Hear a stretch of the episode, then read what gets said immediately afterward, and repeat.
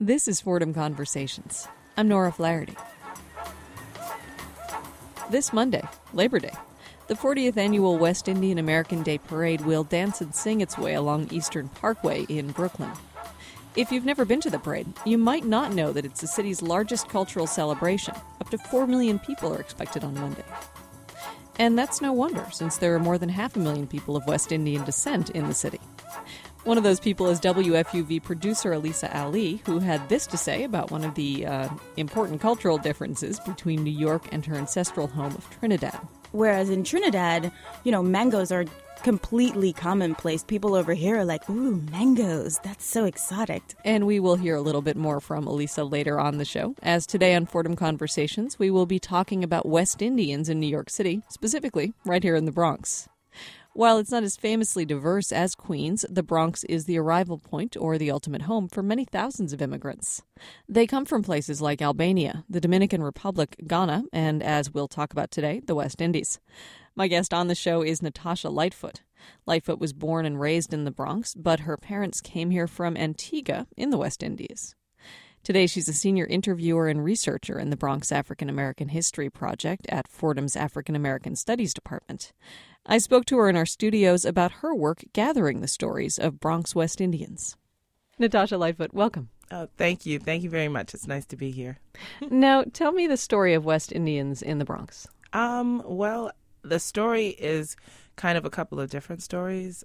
The earliest story is really about West Indians who migrated here in the early part of the 20th century, so between like 1900 and, you know, mid 1920s.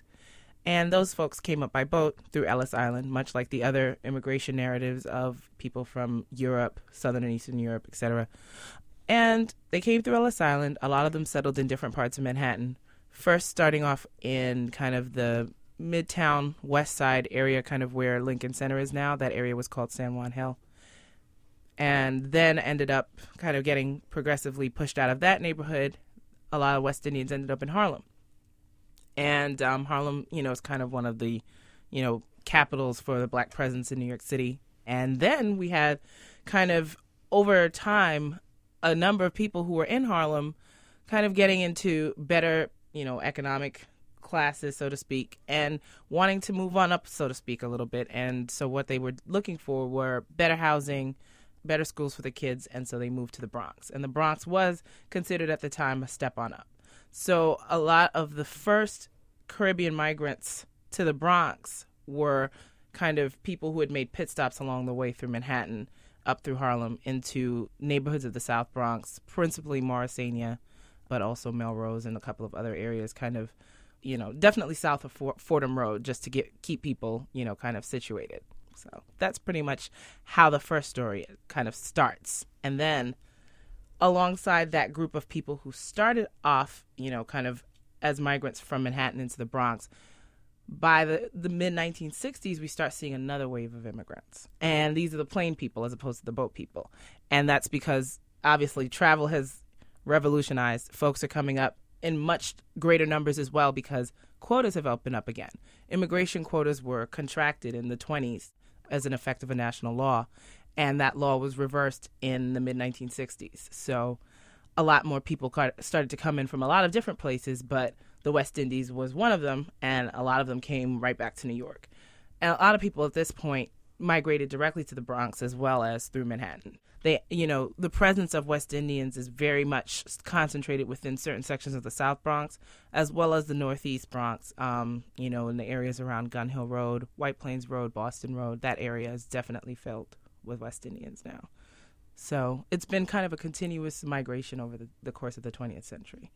So, who were the people who've emigrated in, in both of these ways of emigration?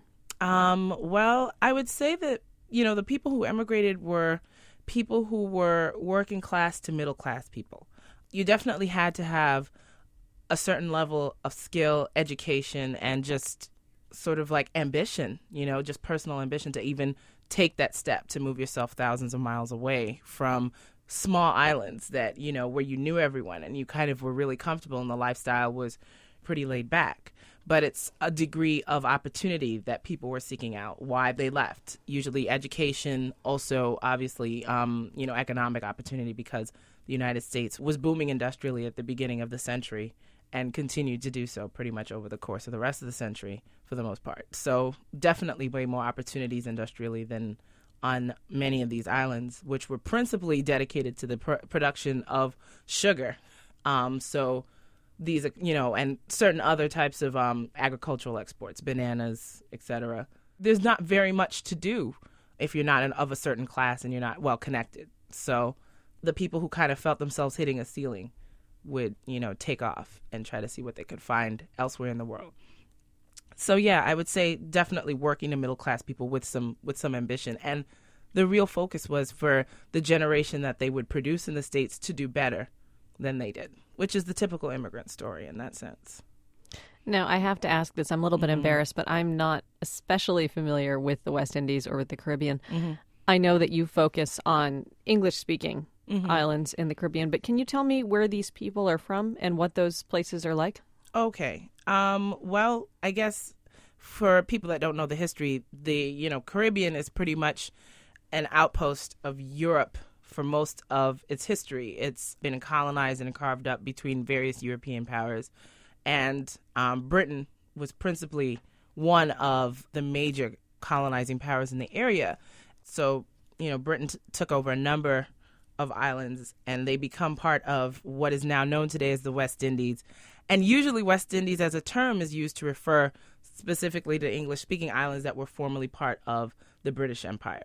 And just to familiarize people with where we're talking about, it's basically all the islands that are dotted kind of south of Florida, um, but north of the, you know, the northern coast of South America. So we're talking about to the east, you know, places like Puerto Rico, Cuba, the Dominican Republic and Haiti, Jamaica, you know, that area is where all of, you know, the Caribbean is principally situated. And it's like we're talking about probably a chain, the British Caribbean chain of islands is probably about 10 to 15 islands at most. And a lot of them are really small. You know, for example, my family's from Antigua.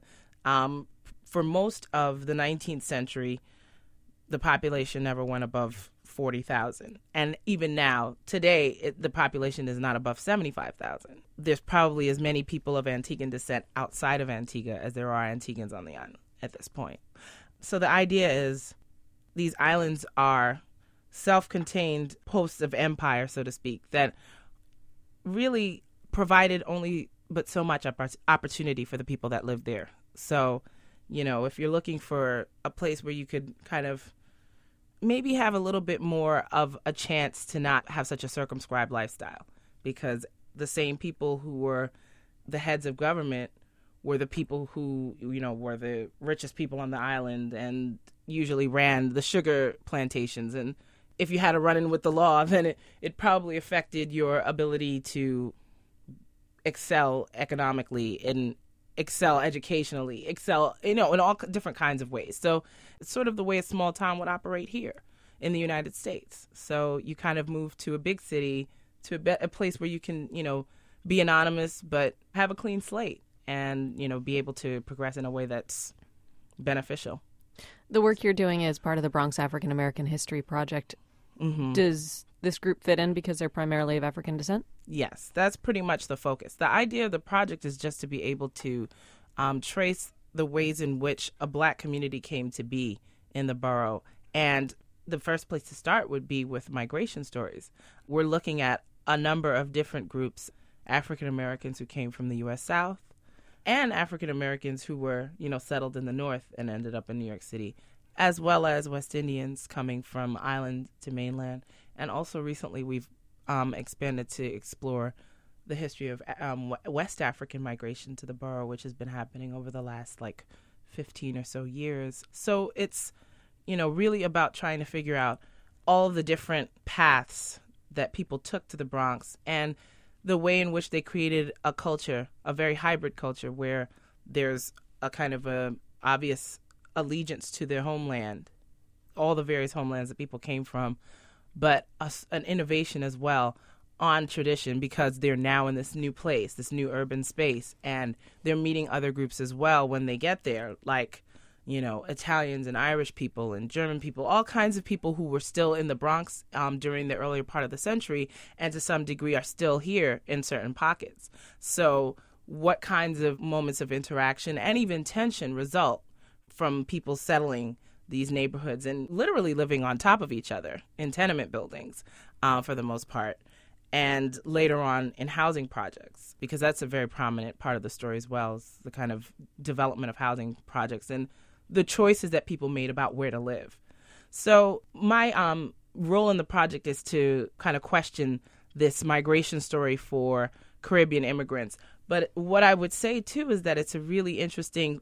What's really interesting is that stories often overlap. So a story might not just be a person who has a West Indian mother and a African American father, or you know might have grown up in a in a West Indian household, but had friends who were all Puerto Rican. You'll see stories of both cultural allegiance to you know and strong ties to the islands that people came from, as well as a kind of hybridization, if that's even a word, just you know is the best way to describe it, of their culture because of all of the other elements that they meet when they come to settle the Bronx. You are listening to Fordham Conversations on WFUV 90.7 and WFUV.org. I'm Nora Flaherty. My guest this week on the show is Natasha Lightfoot. Lightfoot's a senior interviewer and researcher with the Bronx African American History Project, and her focus is on Bronx residents of West Indian descent. A little later on the show, we'll hear from one Bronx native of West Indian descent, WFUV producer Elisa Ali.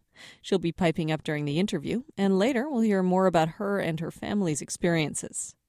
But first, let's continue our conversation with Natasha Lightfoot. Now, you spend a lot of your time interviewing people from the West Indies who now live in the Bronx about mm. their lives. What kinds of stories do they tell?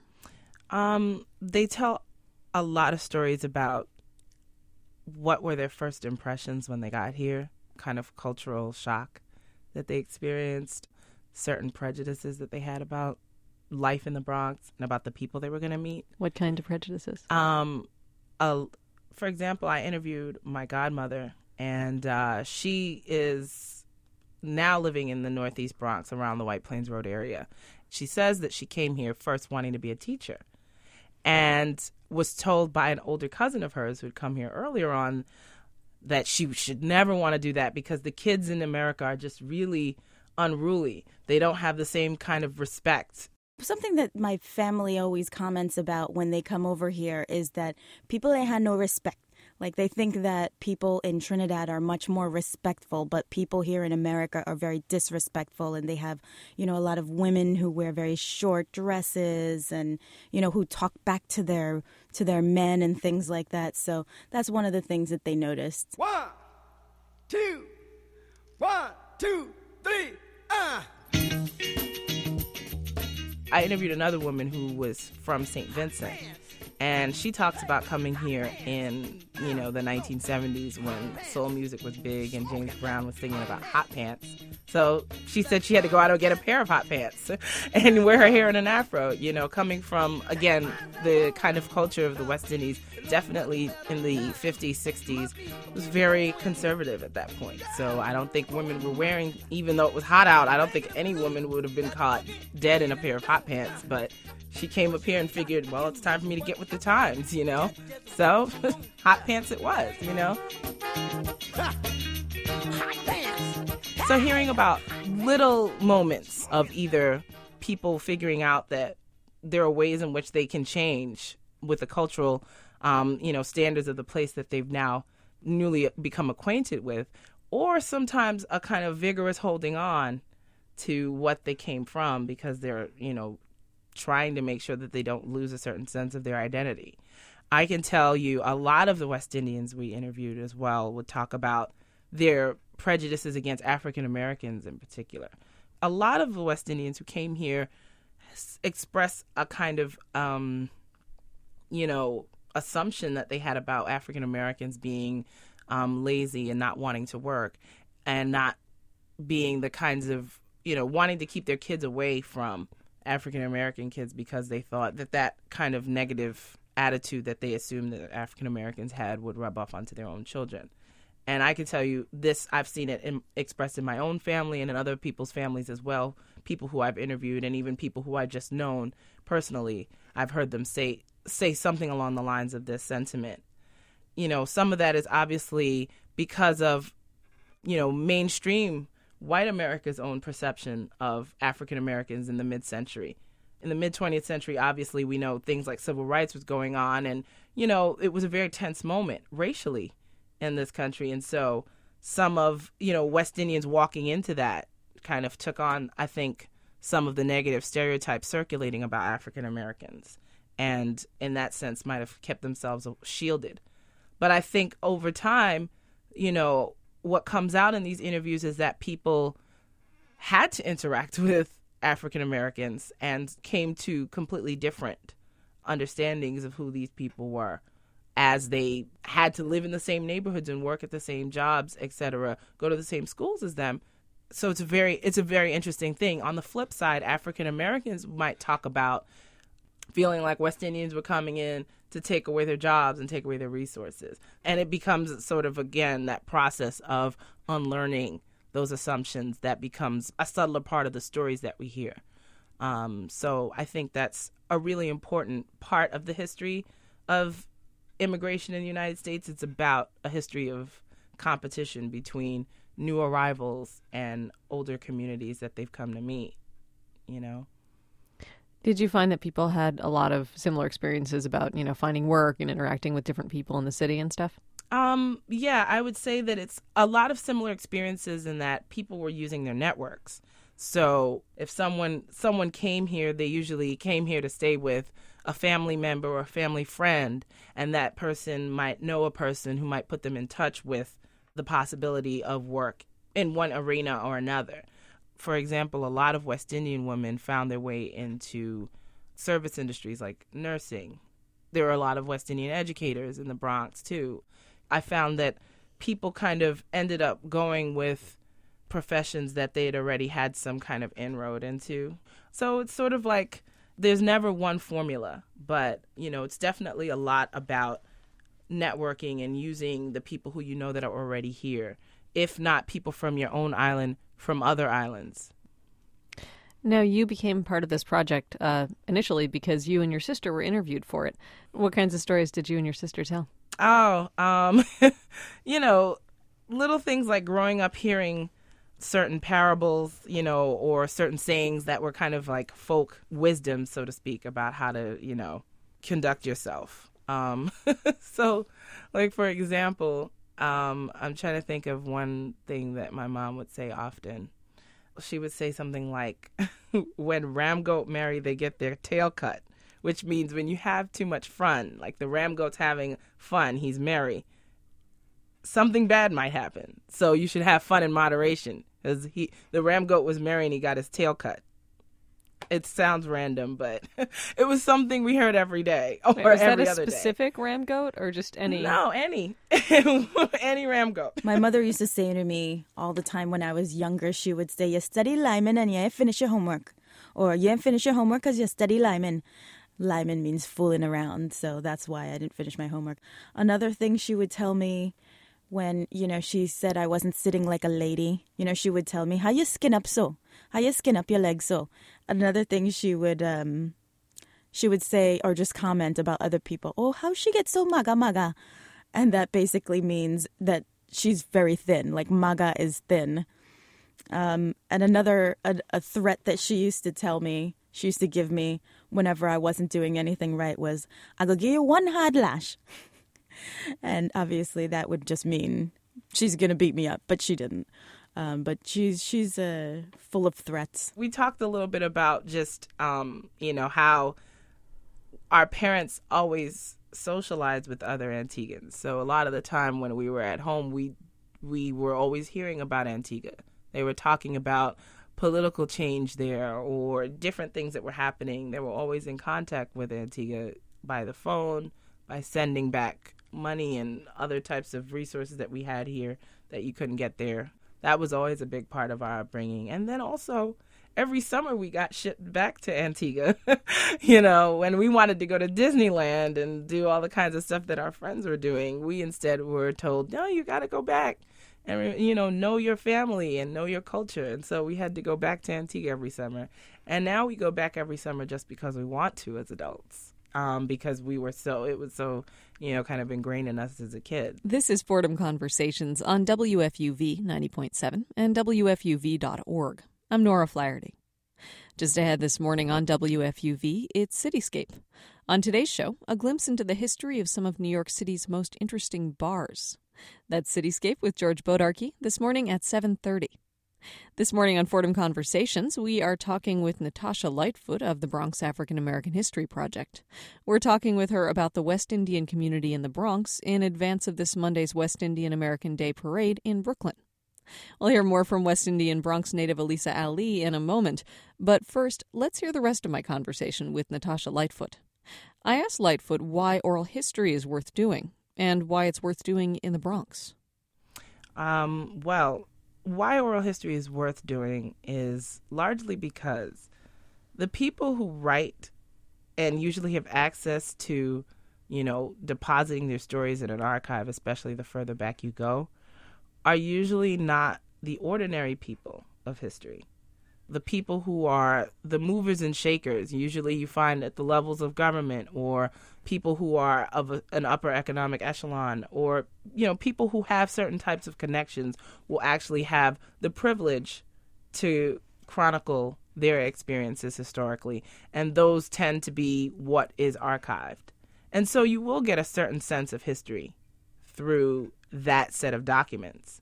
But the documents don't tell everyone's story because it's only about what you know each person who gets the privilege to even write their experiences down is only going to have a certain perspective on the passage of time that they experienced. And that doesn't always necessarily include attention to ordinary people who might slip through the cracks so to speak. They might be talked about maybe referenced in passing but their stories are never told in detail. So oral history becomes a way in which you can shake up what exists in archives by introducing a story that has heretofore been untold. And I would say that this is doubly important when you start thinking about a place like the Bronx.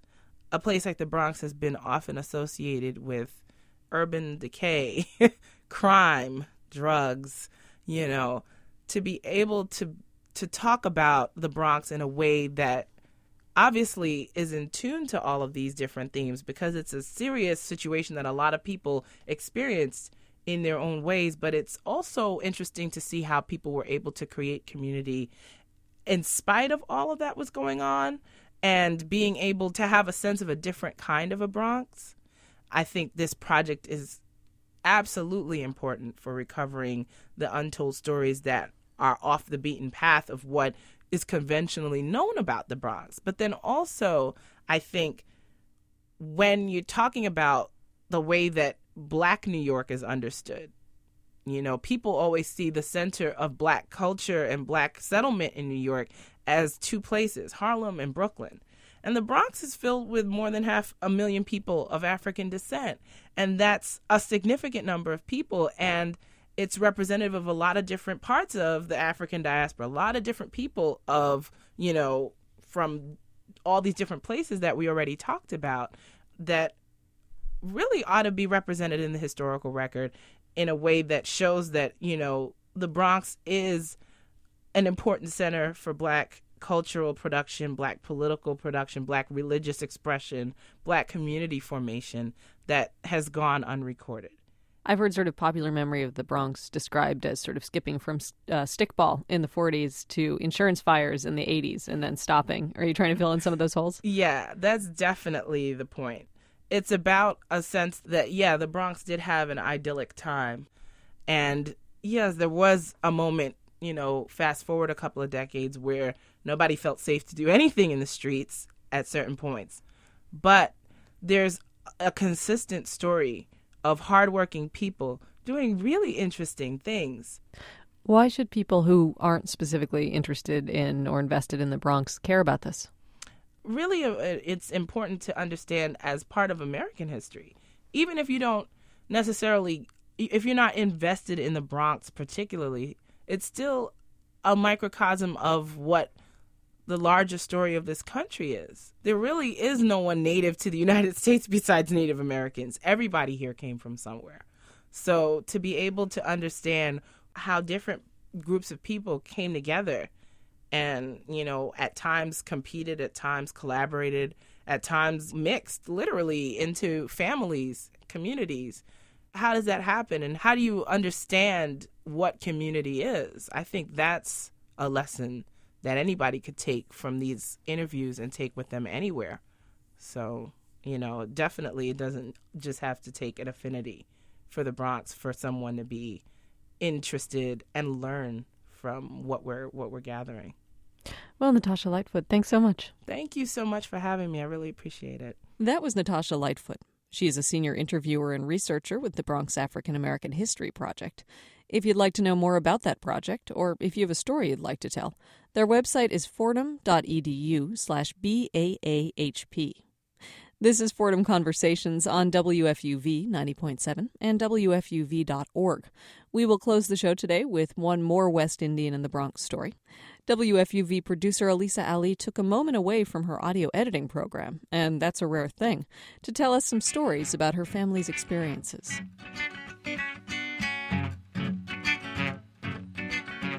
Oh, look at that now. My family started immigrating to New York from Trinidad back in the 70s. The first person to come over was my dad. He came over because they were all living with my my dad's mom in a house and they when I say they, it was my father, my mother and my three siblings. So they were all staying in this really cramped place and it was really hard for them to, you know, I guess make ends meet. So they decided to come to New York to make a better life for my family.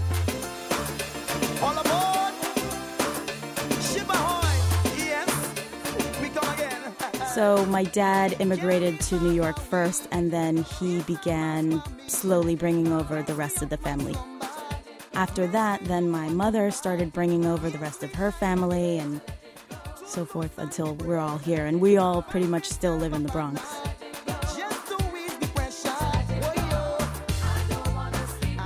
The story of my family coming to the Bronx from Trinidad is actually kind of biblical.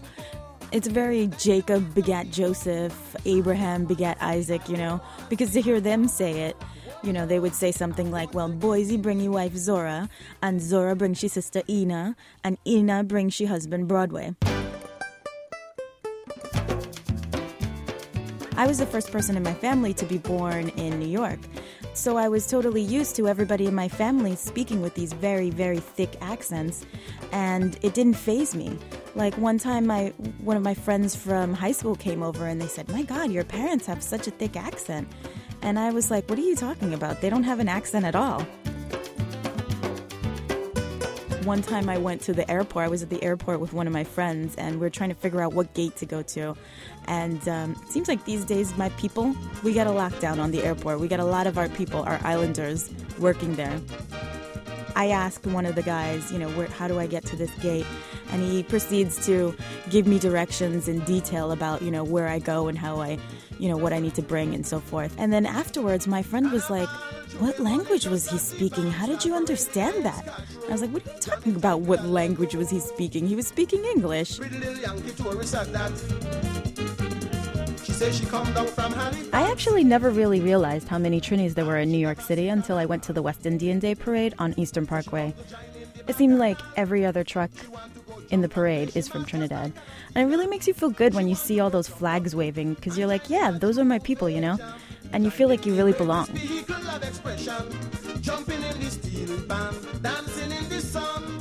From WFUV, this has been Fordham Conversations.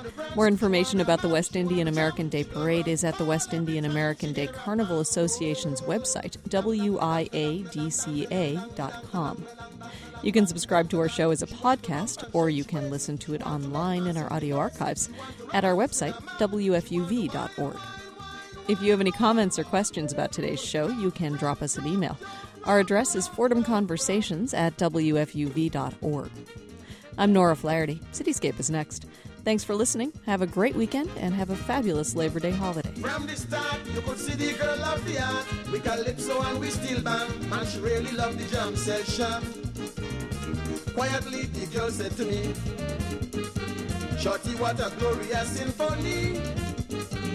The music seems to fill you with rage and make you feel like you're on a stage.